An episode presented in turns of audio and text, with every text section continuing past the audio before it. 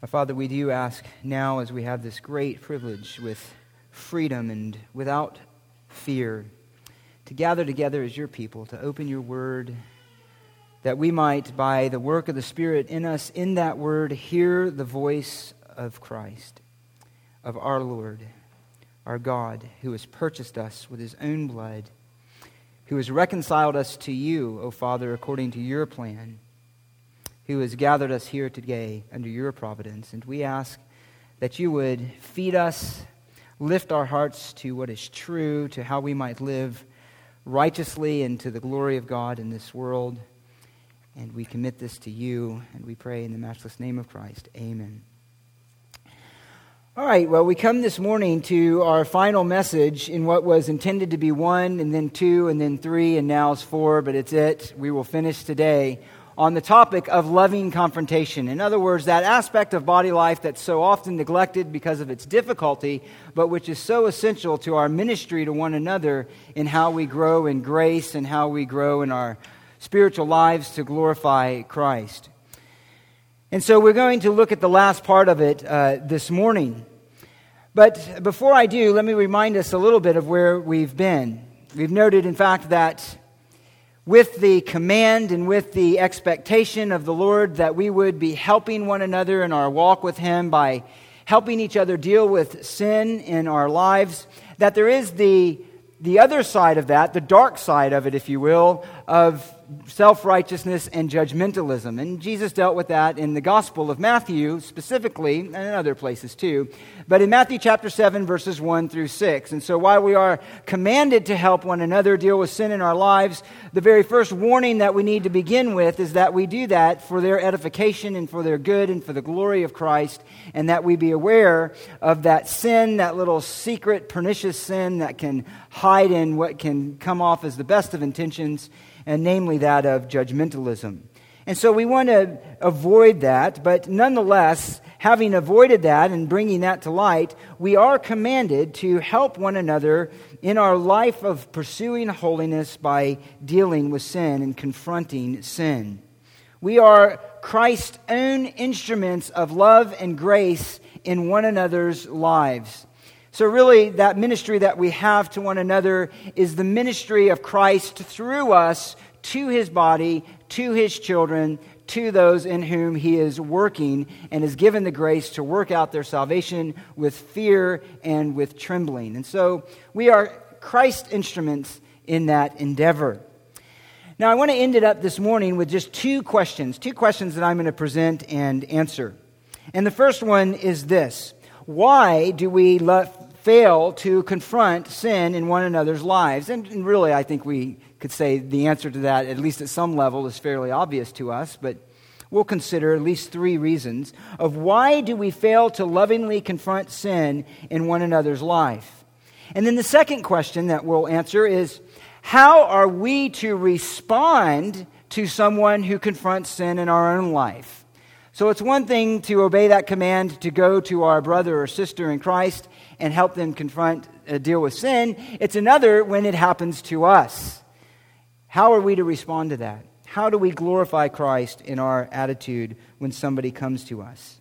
Well, let me begin simply just with the first question Why do we fail to lovingly confront sin in one another's life? In other words, what keeps us from so often obeying this command? And it is a command of the Lord. If any of you is caught in the trespass, he who is spiritual, is to go to such a one and to restore them, is to deal with that sin, is to also, in helping restore them, bear their burdens, carry their burdens with them, to walk alongside them in it. So we are to do that, and yet, as I've mentioned, this is one of the most misunderstood or neglected commands of the Lord in terms of our fellowship with one another. Let me give just a few reasons then why we may fail to do that, which is also meant to be, of course, an examination of our own hearts. And as we go through this, all of us at most likely, I'm going to assume and go out on a limb here and say all of us, at some point have failed in these. We've all failed in these. But the point is, is that we recognize it as failure and we learn from it and we step back out to walk in righteousness. Uh, the first reason I would lay before you is why we don't confront sin in one another's life is because there is an ignorance of biblical love and the seriousness of sin and error. Now, we addressed that in another way early on. I won't spend a lot of time on it here. But we address that biblical love, true love, the love that the Spirit produces in His people, the love that was shown to us by Christ, is a love that deals with the reality of sin. Uh, we looked at 1 Corinthians chapter 13 verse 6 when he says love does not rejoice in unrighteousness but rejoices in the truth. Now, a part of that, the essential point there, is that love doesn't take pleasure in the sin of someone else. It doesn't have some secret delight in the sin of someone else. But there's also a principle that's pulled out of there that's related to our confronting sin in one another's life. Sin and error is the most destructive thing that there is. Sin destroys, it leads to death. Error destroys, it leads to confusion, a lack of worship, a lack of growth, and it can blind uh, the minds of the unbelieving, of course, from the knowledge of truth, but even as it gets into the lives of Christians, it hinders their ability to worship and their ability to grow in Christ. So, if we understand the reality of sin and we understand its destructive realities in one another's life, love takes concern for that.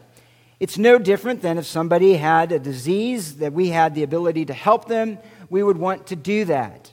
We would want to come alongside them. If we saw one of our, those of us who are parents and children, when we see them going down a destructive path, if we have a friend or a comrade who was lost in a world of alcohol or drugs or foolishness, love would go to that person and say, What you're doing is wrong. You are destroying yourself, and I want to help you. I want to point that out. I want you to turn and to live a life and to make decisions that will be for your blessing and for your good. So it is a matter of love. Uh, in 1 Corinthians 13, 6, he says, Though we do not rejoice in unrighteousness, but rejoice in the truth. On a negative side of that, we looked at 1 Corinthians 5. Again, we're not going to repeat all of it. But in 1 Corinthians 5, where the Corinthians had this incredible sin that was among their body, uh, someone who had his father's wife, most likely they're his mother in law, but in either case, this horrendous sin, which was not even committed among the Gentiles. And Paul says, rather than mourning over this sin, rather than going to this brother and dealing with it, you have just tolerated it here out of a false sense of what spirituality, a false sense of tolerance, and a false sense of what it means to love them. And Paul says, You are wrong. In fact, he says, You have become arrogant in failing to confront this sin. This sin which is bringing reproach upon the name of Christ, this sin which is like a little leaven that leavens the whole lump and is spreading wickedness among the body. You are to, out of love for Christ and love for that brethren, to deal with it. He says in verse 7, 7 clean out the old leaven so that you may be a new lump. In other words, Paul himself had to step in in this case and put that brother out of the fellowship, had to deliver him over to Satan, in the words of Paul. And I would take that to mean that he put him out of the fellowship, he was excommunicated from the fellowship, and delivered over to whatever Satan might do to him in the world. And that was, in fact, in this case, Paul says, a mercy of God that his soul might be saved in the end. So, if we understand the reality of sin and we understand the effect that it has on us as individuals, on the body of Christ, and on the glory of Christ in his people, then we will want to help one another as a matter of love in pointing that sin out and dealing with it. As a matter of fact, I think one put this very helpfully in these words. Let me quote. He says, Often it is easier for other, for others in our lives not to say anything, that is, when there's sin, but just let us go merrily on our way down a path of folly and death. But reproof is an act of love, a willingness to own that awkward moment, and perhaps having your counsel thrown back in your face. It's for the risk of, for the risk of doing someone good. When a spouse or friend or family member or associate rises to the level of such love, we should be profoundly thankful. It is an expression of love, our love for one another, to put aside our own sense of safety, our own sense of being accepted and likable, to go to them and help them because we love them. And indeed, we should be profoundly thankful because that person who has come to us has just taken a great risk in their service to Christ by serving us. That person has just made themselves vulnerable to help you or to help me, to be an instrument of Christ's grace in our life. And we should be thankful for that.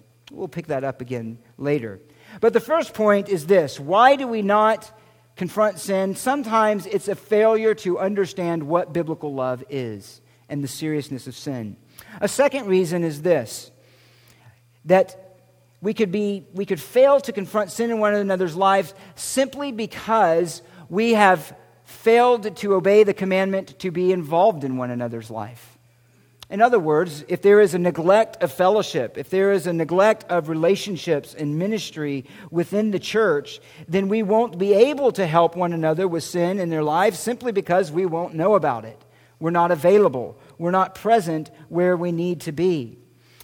Uh, let me just give you one text as a background to that. I'm just going to read it.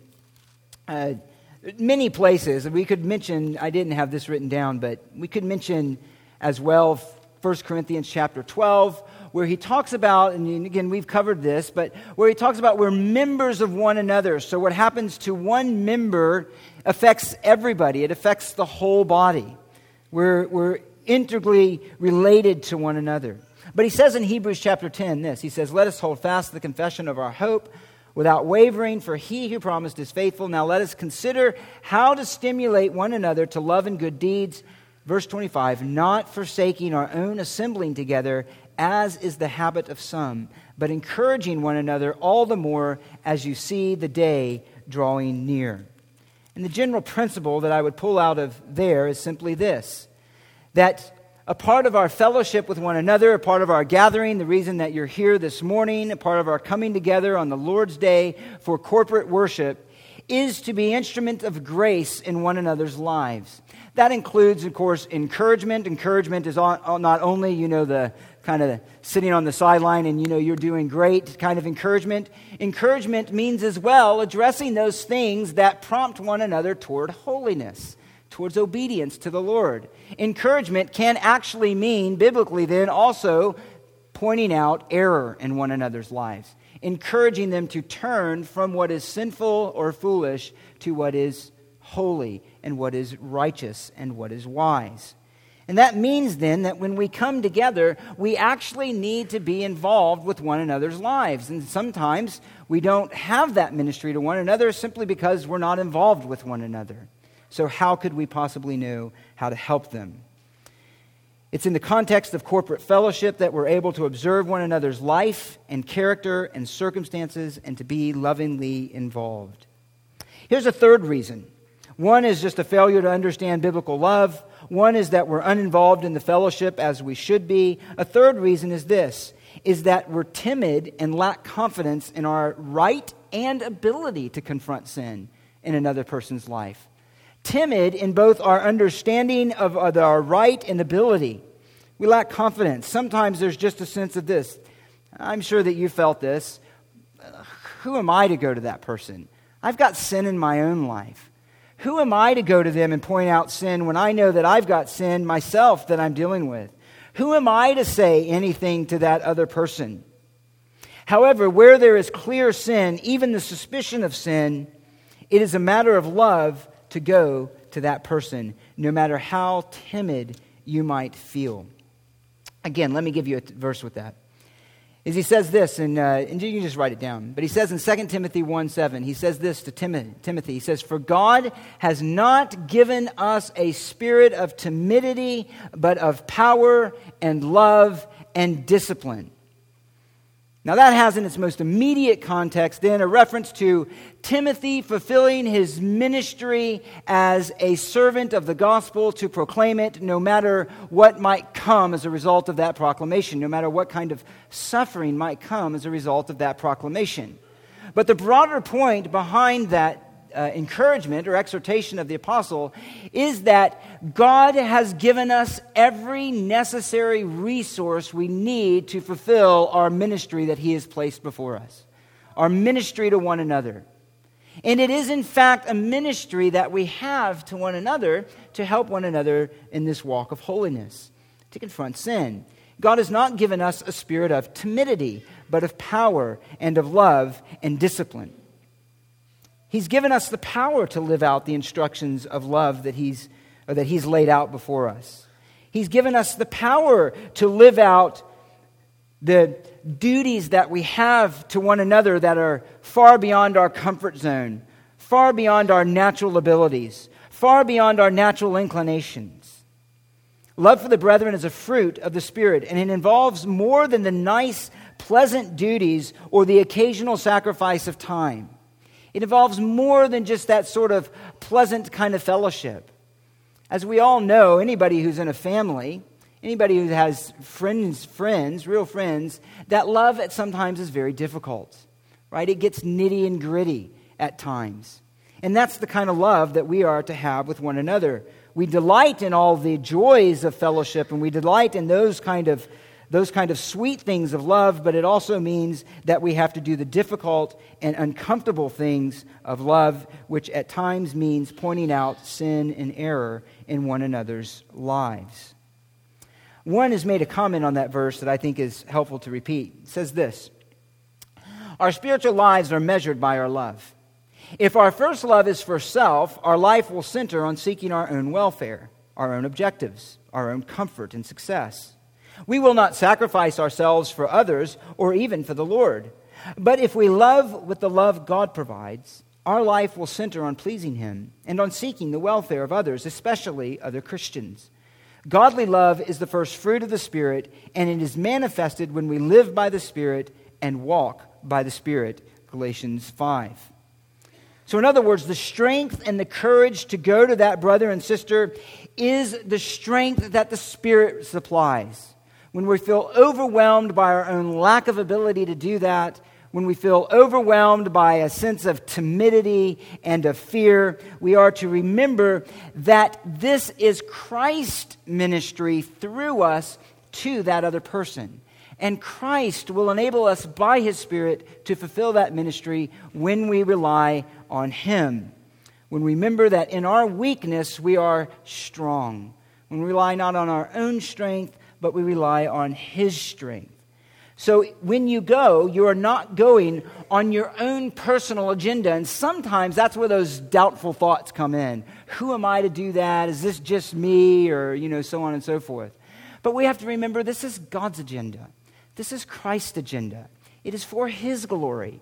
It is to be an instrument of good in that other person's life, that brother or sister's life. And so we can go then on his agenda in obedience to him who is the Lord of the church, and we can go in his strength. And we can do so to serve and to minister truth and love to one of our brethren.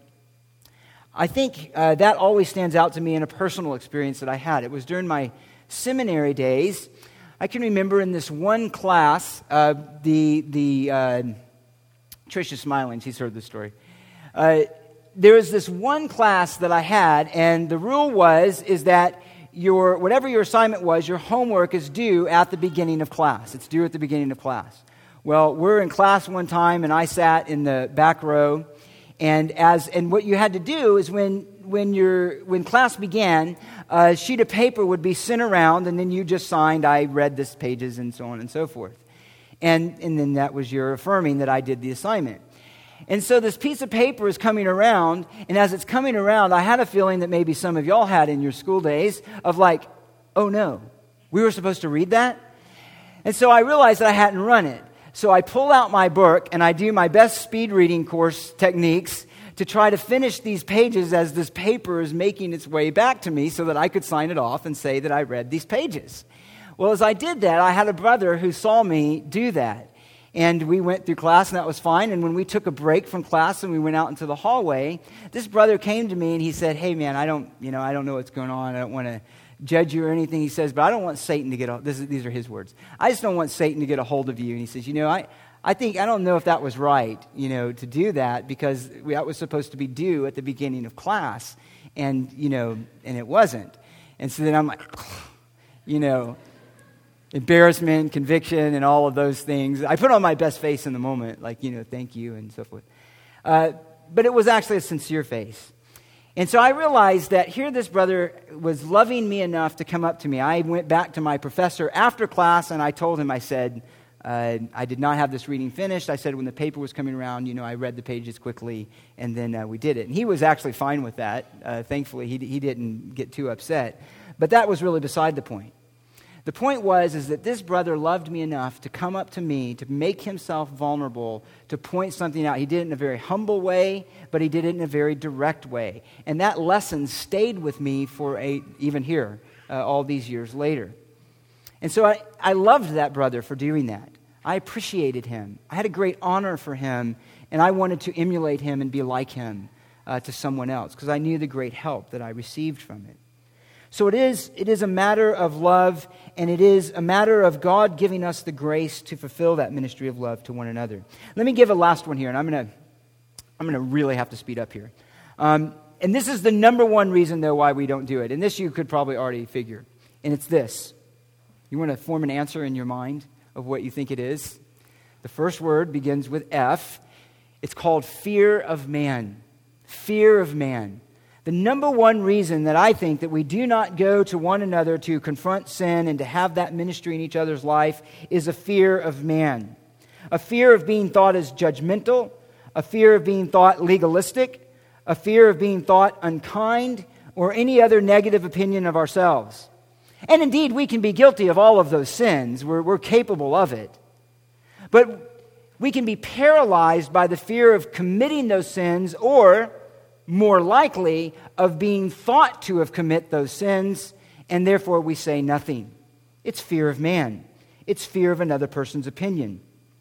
When you are the one to confront sin, you're making yourself vulnerable. Vulnerable to attack, vulnerable to being misunderstood, vulnerable to being rejected. And it's hard to be vulnerable, isn't it? It's very hard to be vulnerable. That's probably the thing that is the hardest for us. Jesus alludes to this possibility in John chapter 7. Let me just mention it to you in verse 7. Uh, when speaking to his half brothers, he said this The world cannot hate you, but it hates me because I testify of it that its deeds are evil. Why could the world not hate his half brothers? Because they were not the ones testifying to the world that its deeds were evil.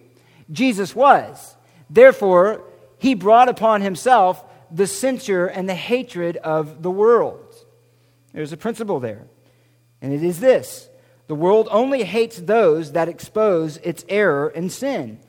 Very simple. If you don't expose sin and error, you can have the world's favor and be at peace with the world, with those in your immediate sphere of life.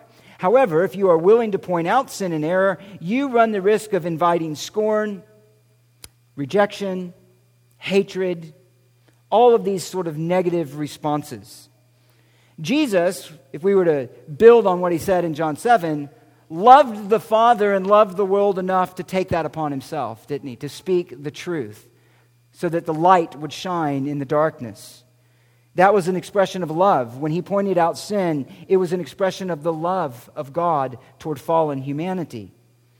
It was an expression of his goodness, of his good character. Now, that's in the context of a world that has fallen. I would suggest that the same thing can happen even with sinning Christians. As long as sin is never confronted, we have this feeling that we are safe. We are safe from any negative opinions. Everybody's going to like us. They're going to think well of us. They're going to be pleased with us. And so, in order to protect ourselves from any negative opinion, in order to protect ourselves from the possibility of being misunderstood, in order to protect ourselves from that fearful reality of vulnerability, it's easier to say nothing. It's easier to remain silent. And we have the idea that we are saved, safe. But when we would dare to confront sin, we are vulnerable to, again, to potential anger, rejection, misunderstanding, or insults. We do not know if that person will have the attitude of a scoffer. A scoffer is described in Proverbs in this way He who corrects a scoffer gets dishonor for himself, and he who reproves a wicked man gets insults for himself. Do not reprove a scoffer, lest he hate you. Reprove a wise man, and he will love you. Sometimes you don't know whether they're a scoffer or a wise person until you go and reprove them. And then their action will display their character and their spiritual maturity. Let me give you a striking example of this in 2 Corinthians as it was modeled by the Apostle Paul. As you know, Paul's relationship to this Corinthian church, and again, we've mentioned this over the last few weeks, he loved them. His heart was open and laid bare before this church. He loved them as his own children. He loved them with the love of a believer, as a love, he says, even of as a like a father, because he brought them the gospel. They were, in a sense, his spiritual children in that way. And so he loved this church and he loved them enough to confront their sin. And they certainly had plenty of sin that needed to be addressed. But he says this in 2 Corinthians chapter 12 verse 21. He says, "I am afraid that when I come again, my God may humiliate me before you, and I may mourn over many of those who have sinned in the past and not and not repented of the impurity, immorality, and sensuality which they have practiced." He says, I know that there might still be unrepentant sin. When I come to you, I might have to address that sin. And remember, this is Second Corinthians. He's already had some very rough experiences. He had to write the severe letter in which he caused them regret, and he was sorry, and we talked about that. But it did lead to the repentance of many of them. But here he's saying, Some of you may not have repented, and I'm going to have to come, and it's going to be a sorrowful thing. And he says this My God may humiliate me before you. What does he mean by that? Well, essentially, he means this that Paul knew that he was God's instrument of confronting their sin. And in his confrontation of their sin, there was the possibility of their rejection and his humiliation. There was the possibility of continued ill treatment of him by some. Now, notice, however, that the humiliation here is not specifically from the church. He says, But my God may humiliate me before you, my God. Which is to say that ultimately it is God who called him to this ministry of caring and warning and confronting their sin. God has assigned the humbling task of confrontation and God is the one who assigns him to go in his faithful ministry to them as an apostle to possibly confront this sin. Therefore, it's God who is the one who might ultimately humiliate him. Why do I emphasize that point for us? Because again, it highlights what we've already mentioned. When we go to a sinning brother or sister, we are ultimately Christ's instrument of good in their life. We go on his errand and his mission. Yes, God may humiliate us, He may do that, but it is a matter of obedience. Paul did not step away from his responsibility, though he knew what it might cost. He rather did it, and he did it in God's strength. So God calls us to this ministry in one another's lives. It may humiliate us. We take that risk. We risk, we risk the censure of our brethren. We risk, risk their displeasure, but it is an expression of true love. And remember, building on one of the previous points philippians 4.13 i can do all things through him who strengthens me well for time's sake i'm only going to mention this reference. We're not going to talk about it. But galatians 1.10 paul, paul builds on this lack of the fear of god.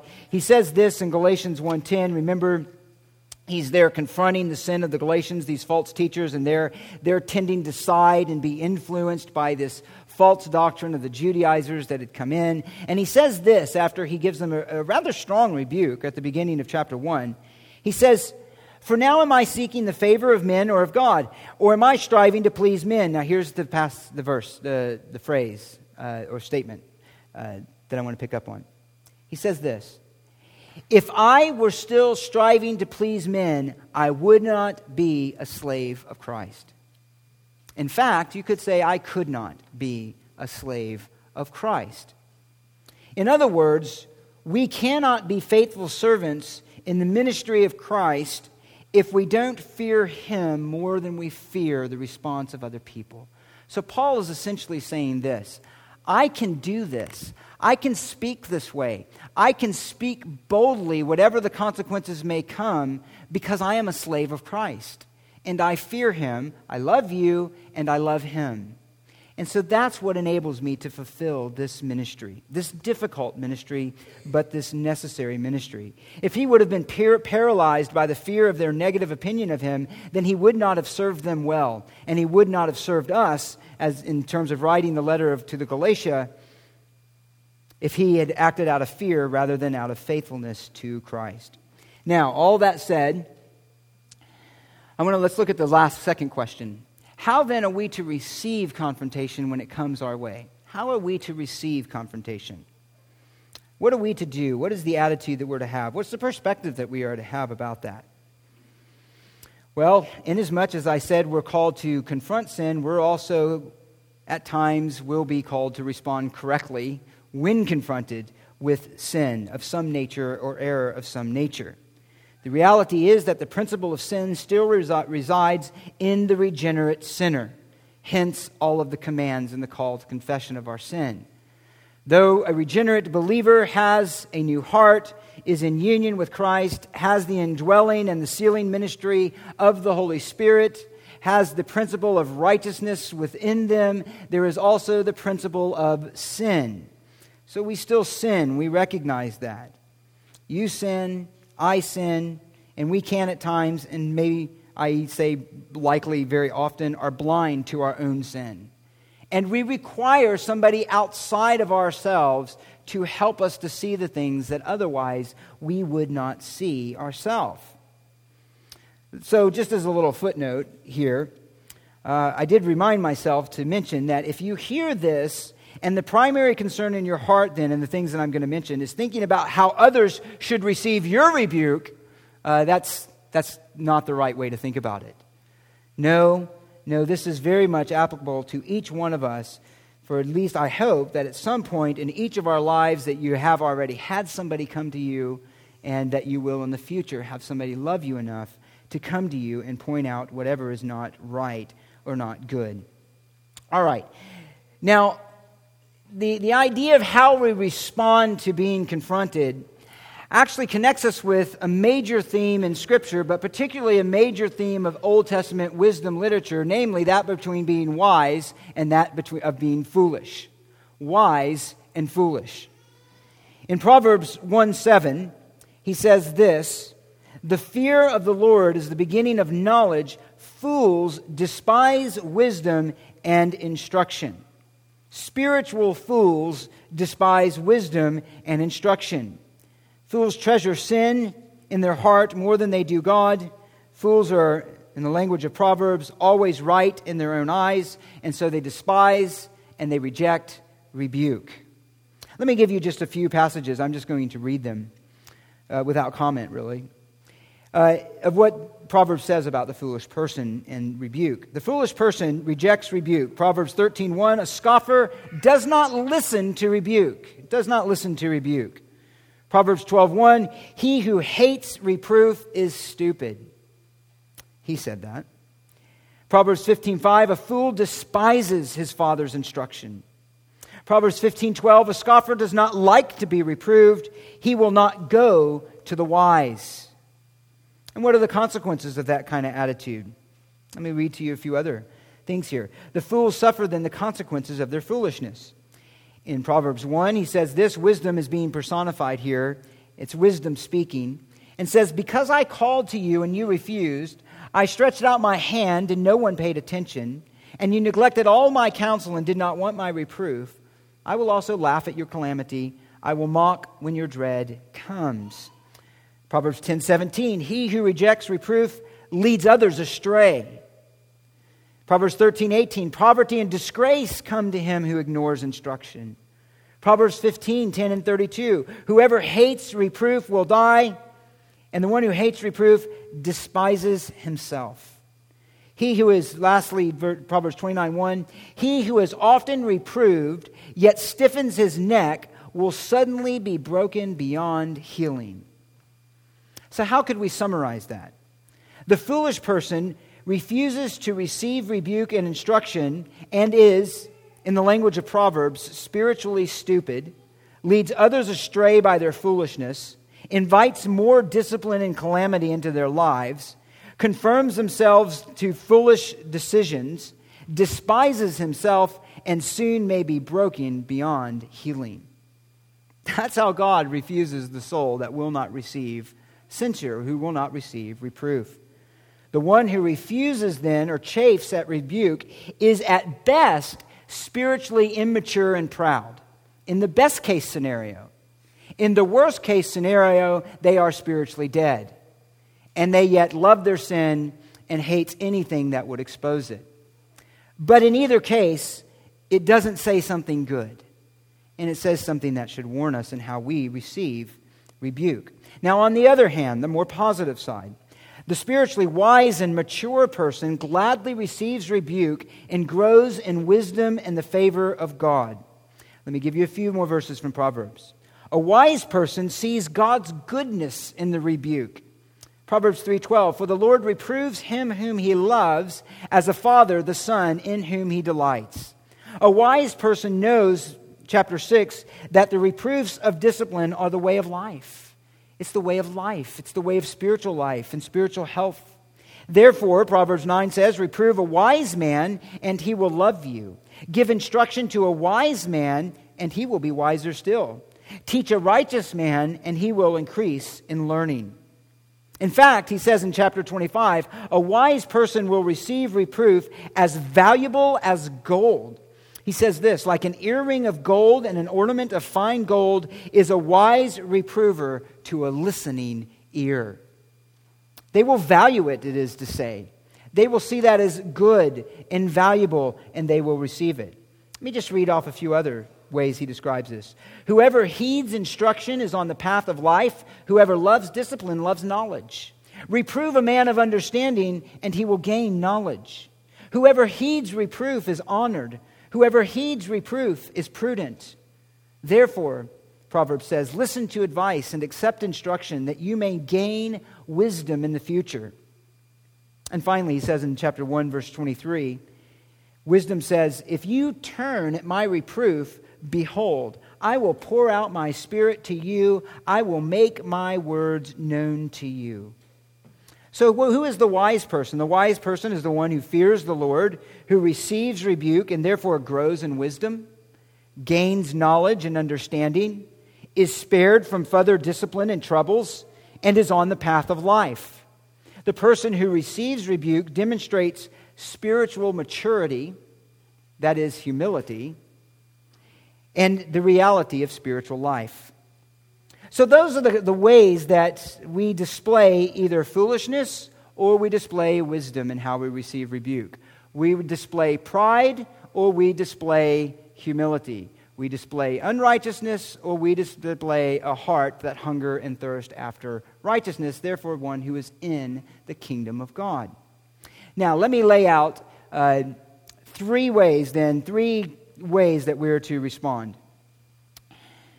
First is this How then should you respond? And these have already been hinted at or mentioned in some manner. First, you ready? When you are rebuked, when I receive some kind of correction or instruction, we are to have an attitude of thankfulness and gratitude. Thankfulness and gratitude to that person. Proverbs 27 6 Faithful are the wounds of a friend but deceitful are the kisses of an enemy. Faithful are the wounds of a friend. The same sentiment is expressed in Psalm 141:5. Let the righteous smite me in kindness and reprove me. It is oil upon the head. Do not let my head refuse it. And in fact, David prays that prayer in the psalm in the midst of in the midst in Psalm 145 of a prayer of the Lord to keep him from the influence of evil. So that statement comes in the context of him saying, I, I want to be protected from the hold that evil might have in my life. And he sees God executing that kind of protection and love in his life through the faithful rebuke of others, of the righteous. And he sees God's goodness in that. He sees his loving hand on him in that act. The idea is that he would rather be, have the reproach then of a true friend and a brother than the promise of pleasure or gain from the wicked. This is the wise person. Again, it is the one who Proverbs says is wise and accepts his father's discipline. It's the one who receives rebuke as an expression of mercy. Proverbs 9 8, I read it earlier. Reprove a wise man, and he will love you. He will love you. So when we see somebody strain in their affections towards the world, going down a path that is not good, it is a matter, again, of love to go to them. And we are then, in receiving that expression of love, to recognize it as such and to be thankful. To be thankful. To honor that brother. even to recognize that this person came to me at great risk to themselves. They came to me putting their own interest aside to help me and to show love to me. And we should be profoundly grateful for that. We should be thankful for that. We should thank that brother for doing that or that sister for doing that. We need to have an attitude of gratitude toward them. And we need to see, receive them as a brother and their rebuke as such, even if it isn't well executed. We still need to be grateful. We need to receive it as an expression of humility and sincere faith. It means that we should see in that rebuke, again, Christ's own love for us in protecting us from our own sin and foolishness. And the one who is poor in spirit will be well aware of remaining sin and foolishness in our own heart and welcome those who help us to see it. Help us to see what we're too blind to see on our own. Again, one author says this, and I think he captures this well. He says, We will not just suffer someone speaking into our lives, but invite them to do so. And when they do, embrace it as a blessing even when it's a rebuke poorly delivered, and the sting and tone are off, and the motivation seems suspect. We'll want to ransack it for every grain of truth and then repent and thank God for the grace of having people in our life who love, lives who love us enough to say something if we acknowledge that we are flawed, selfish, and arrogant and regularly sin with our words and actions, then we will learn to see a brother's rebuke for the tremendous grace that it is. In other words, part of gospel humility is to recognize that I, as a sinner, even a regenerate sinner, with the principle of sin resident still in me, have an immense capacity for self rationalization and justification for my own sin. I have an immense ability to excuse my own sin while I have an immense proclivity to notice sin in other people's lives. And so, if we have a, a stance of humility of heart, we know that I know that I have sin that I'm blind to. I'm, I'm starting on that assumption. I'm not starting on the assumption of my righteousness, but I'm starting on the assumption that there is the principle of unrighteousness in me that needs to be exposed. Do you see the difference? And that is the principle that we should walk as with uh, the principle of humility that we should have. Let me state it in this way The humble heart is less concerned, and listen, with the manner of rebuke than with its content and its realities. You get that? The humble heart is less concerned with the way that the rebuke was given than what was actually said in the rebuke and the possibility that it might be true. Maybe even the assumption that the sin it exposes is real. This is the heart that is much more quick to censure self than others, to assume error in self rather than to assume righteousness, to consider the reality of what was spoken rather than trying to justify self, or lessen the reality or shame of sin by shifting the blame onto the other person by cons- uh, criticizing the imperfections, real or supposed, of their manner of delivery. You see, that's, that's an easy way for us to somehow lessen the shame that we feel by saying, oh, by putting the blame on them and how they may have gone about it wrongly, and maybe even with the wrong motive. But the humble person says, I'm not concerned with the manner of what they said, but I'm actually listening to the content of what they said, and I'm assuming that there probably is, there is unrighteousness, and I'm going to receive it on that basis and be thankful that God is so working in my life. That is true humility. One very brief mention here I would make of Galatians chapter 2, verse 11 one of the most uh, well known biblically of this example happening between two apostles. In Galatians 2:11, it says, When Cephas came, that's Peter, came to Antioch, this is Paul speaking, I opposed him to his face because he stood condemned. Now, this is one of the most well known rebukes in the New Testament. Without getting into the particulars, that's beyond our point. The big idea is this Peter had been influenced by thinking that was not consistent with the gospel. Namely, he began to distance himself from Gentile believers out of fear of the censure of some Jews. Whether they were believers or unbelievers is another question. But the point is, is that he didn't want their censure, and so he began to separate himself from the Gentiles. And in doing so, even as the apostle who opened the door of the gospel to the Gentiles through Cornelius in Acts chapter 10, Peter was then, in a way, denying the very gospel that he was proclaiming. And Paul saw that. And he saw that his denial of that gospel by doing that was influencing others. He says even Barnabas was being carried away by this. Even Barnabas was being influenced. And p- because Peter's sin then was public, Paul publicly rebuked him. He publicly rebuked him before all. Now, if ever there would be a situation that would cause one to be self defensive when rebuked for wrong, it would be here. Peter held a high position, therefore, that meant he had the farthest to fall. He would have the most reason to want to protect himself from any kind of censure or rebuke. And here is the Apostle Paul, before all, calling him out for his inconsistency, for his error. If ever there would have been an opportunity for someone to be argumentative, to be angry at being called out, to be self protecting, it would have been Peter in that moment. But in fact, while Scripture is silent on Peter's response, that really wasn't the point. Scripture does suggest that he took it very well and was properly humbled and repented of his wrong actions. And my personal opinion is that he did immediately, that he was immediately struck and he immediately changed his actions. But in either case, the fact is that later in Scripture, in the second epistle of Peter, he took opportunity there to express his love and acceptance of Paul. And I think he wanted to do this all the more because he appreciated Paul because of his ministry in his life. In the second epistle, in chapter 3, we won't read it, Peter affirms Paul as an apostle that's equal to him in authority and truth, and then he refers to them in this, him in this way Our beloved brother Paul.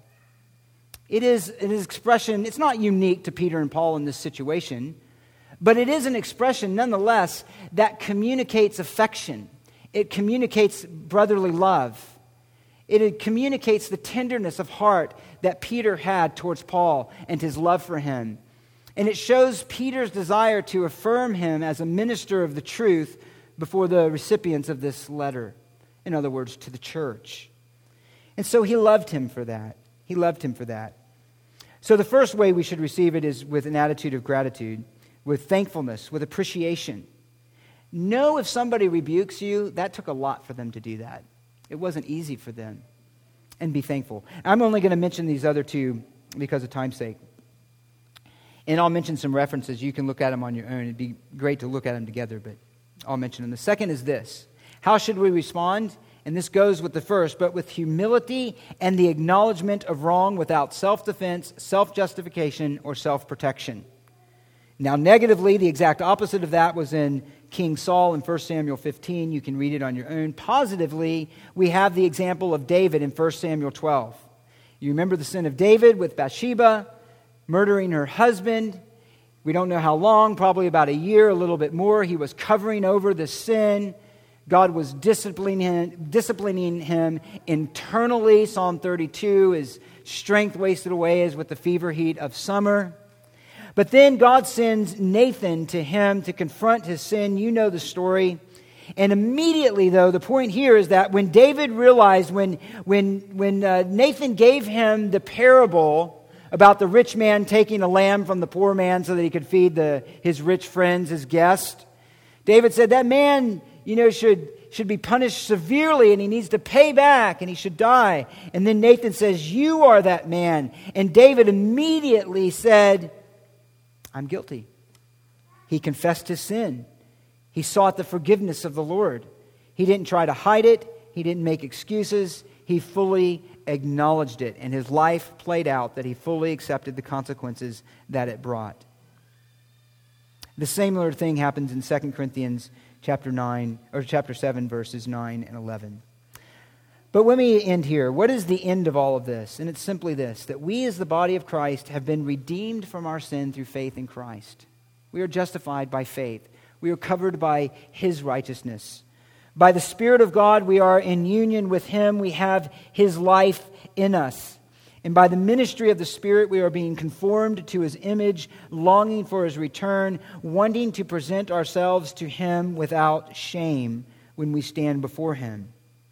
Yet, though in Christ we are not yet what we should be, we are not yet what we will be. We're still in the process of growing to be like Christ and growing in holiness. And it is a mercy of God. It is, a, it is the purposes and plan of God that how He works His will of producing holiness in our life, part of it is through the ministry that we have to one another. The willingness that we have with, to one another to be involved in each other's life, to point out sin, to correct, always, always, always looking to ourselves knowing that we could be tempted in the same thing. We are guilty in our own way of sin against the Lord, and always, always with the attitude of restoring that believer to fellowship with Christ and the others. It is to be an instrument of good. The exact wrong way to rebuke is simply to point out wrong. No, no, no. It is to restore, it is to help, it is to come alongside, it is to love them tenderly and humbly, and to move them on the path of righteousness, we hope even if sometimes it doesn't go smooth at first, that is the commitment. So it's an expression of God's grace and love. It's part of being God's family, and it's how we need to relate to one another. Well, we'll pick up another topic next week. Um, but let's go to the Lord in prayer and uh, commit these things to Him. Father, we thank you for your word. We thank you for your spirit, the spirit of the Son, you said in Galatians 4 that enables us to take ownership of these things. Forgive us for our failures. Forgive us for how often we fear man rather than fearing you. Forgive us for how often we love ourselves and our own comfort rather than loving our brothers and sisters enough to speak into their lives words of truth that can be difficult and hard.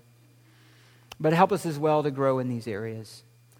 And help us to be a fellowship that is marked by humility gospel humility that is marked by sincere love that not only delights in one another's company and enjoys one another's fellowship, but also at times does the hard thing of speaking those truths that are uncomfortable. And help us to be those who receive them well. And all of that is a reflection of the gospel realities in our own life that we are sinners who are entrusted in you, our glorious Savior, who love you and have a faith that is sincere and want our lives to reflect your honor and your majesty and your worthiness in this world. So we commit these things to you, and we pray in your matchless name, O Christ, who died and redeemed us from our sin and rose from the dead to give us life. Amen.